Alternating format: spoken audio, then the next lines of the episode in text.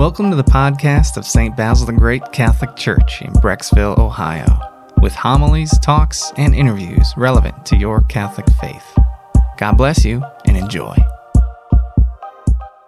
Here we are on Pentecost Sunday, and as I said at the beginning of Mass, Pentecost Sunday is the fulfillment of what we began on Holy Week.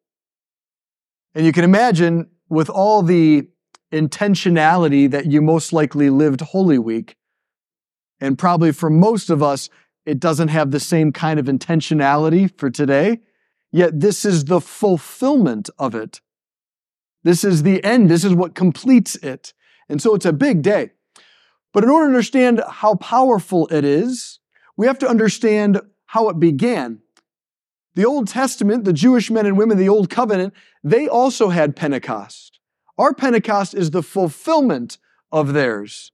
So if we don't understand what the original one was, hearing the good news of a fulfillment really is kind of lost on us.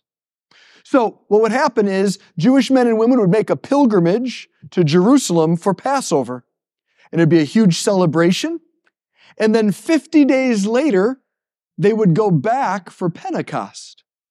And Pentecost was the celebration where they both remembered, celebrated, and by doing those things, hopefully entered more deeply into the time that God gave the law to Israel through Moses on Mount Sinai. So that's what they're remembering, that's what they're celebrating. And for you and I in 21st century America, the idea of celebrating a law doesn't really make a lot of sense because we see laws as we're free to do anything we want until a law limits our freedom.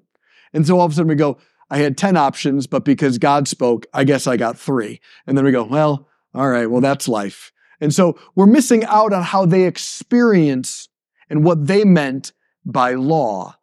So here's an analogy. I hope it's a good one. It might not be, but it's an analogy nonetheless. Right? Imagine you've got a bunch of pieces and parts, and you know you're meant to build some sort of IKEA bookshelf, IKEA furniture bookshelf, but you have no instructions right, and you try to start putting the thing together. And you're doing the best you can. And when you're done, you might be pretty handy. It might kind of look like a bookshelf, so way to go. But you realize one of the shelves is slanted. And when you put a book on the other shelf, it falls right to the ground. So you know what you're meant to have. You know how it's supposed to work in some sense, but you just don't know how to get there. Similarly with life, we oftentimes have a sense that the life we're living isn't what we're meant to live. And we're trying to put a lot of energy into have one part of our life go well just for the next day, a different relationship to anger us or hurt us or we sin. And, and we're just like, this can't be what life is all about. It's, there's got to be something more. Through God, God through Moses gives the law. It's as if he gives the instructions for the IKEA, IKEA furniture. He says, This is how you're meant to live. This is how you can live in such a way that you'll find the peace, the life, the hope, the meaning that you know you're looking for.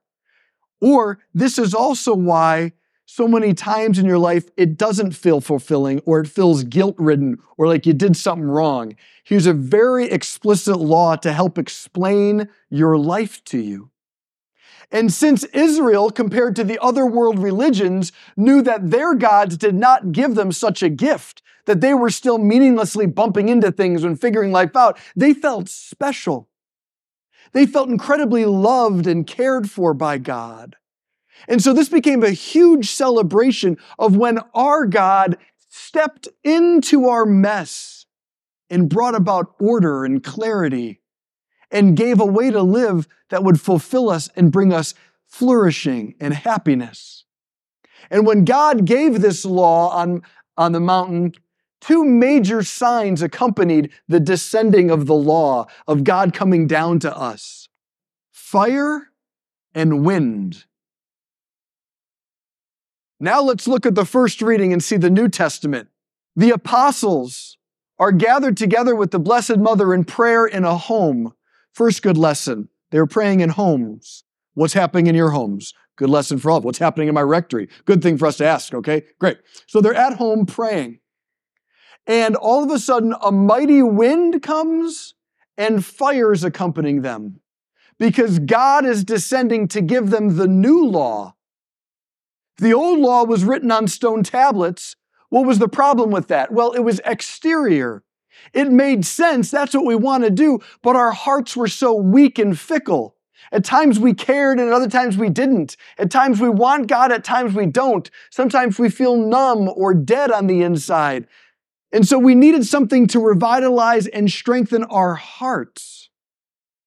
The old law was written on stone tablets. The new law, it says, is written on the hearts of the believers. The Holy Spirit comes and etches on the hearts of believers the face and heart of Jesus. Now believers are joined to Jesus and become the body of Christ. They now share in the very life and love of the Trinity, and they now know not only is the external law needed for clarity and understanding, now we also, God is now providing in an even greater way, He's transforming our hearts. This is why this feast day is such a big deal. Is this feast day gives us the images of fire and wind are images of power. The Catechism says fire for the Holy Spirit is the image of God's transforming power and love.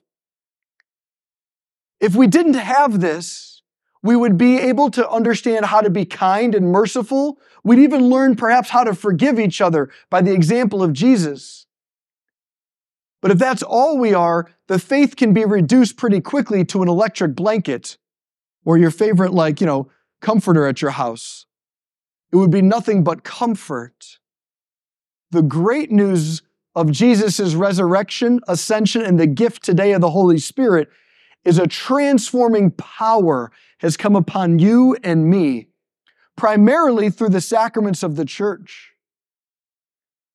But you and I often forget this, that how much power God gives us. And so we treat God oftentimes like when we go to the ATM and we get a fast 20, it's like we're billionaires and we're just taking out 20s. Just one at a time, just enough to get by. And so what happens is, is we say prayers like this. Can I just have enough patience to get along with my coworkers or family or friends? Or could you just help me a little bit to maybe, uh, you know, recognize life isn't that bad? None of those prayers are bad. But when you realize the infinite power of God is being offered to you and me, it's not really measuring up. God says, I raise people from the dead. I turn through the Holy Spirit every Mass, bread and wine into the only begotten Son of God. And then you and I are like, well, if you could just maybe, God's like, I'm, I'm Niagara Falls and you're getting little drips out of the faucet. He's not the one editing his love and power. We are. So what does this power do? Well, probably the best example of the power at work in the world are the saints. Pick your favorite saint when you were little or now. What you're thinking of or what inspires you or what captures you is the Holy Spirit. When we celebrate a saint, we don't celebrate, look how disciplined they were. Look how wonderful of an organized calendar they kept. They're amazing. They did their to do list every weekend and began Monday mornings peacefully. These saints are amazing. But that's not what we're doing. Nor do we praise, look how smart they were. That's not what we celebrate as a church. As a church, when we honor a saint, what we're saying is, look at how this man or this woman was captured by God. Look at how they're animated. Look at how they're inspired. Look at how different they lived compared to everyone else. In essence, what we're praising is look at how this man or this woman surrendered to the Holy Spirit. Look at how they acquiesced. Look at how they finally just received the life that God was trying to grow in them. They didn't stay in a posture of fighting, grasping, judgment dictates. They surrendered to what God was doing in their lives through the Holy Spirit, and they changed the world around them. This year on Pentecost, if the Holy Spirit comes down and changes only the bread and wine at Mass, we missed out on what we're doing here.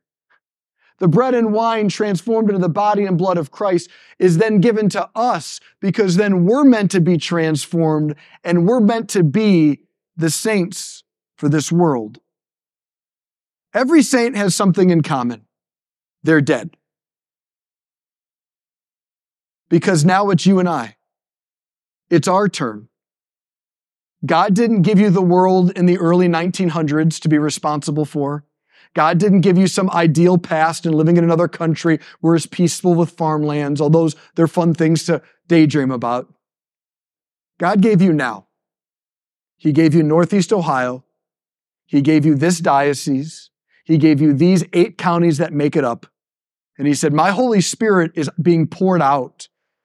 Can I find a son or daughter who's willing to surrender so that I can make their life so beautiful that people will see the face and heart of Jesus alive again and we can heal the nations? This isn't a crazy idea. It's actually worked for 2,000 years. And that's why we celebrate Pentecost today to remember what God has done and to ask Him to do it again with us. Amen. We hope you enjoyed this audio from our parish. You can find other homilies, talks, and interviews at our website, basilthegreat.org, or by subscribing to this podcast in your favorite app. Just search for St. Basil Catholic Church, Brecksville. St. Basil the Great, pray for us.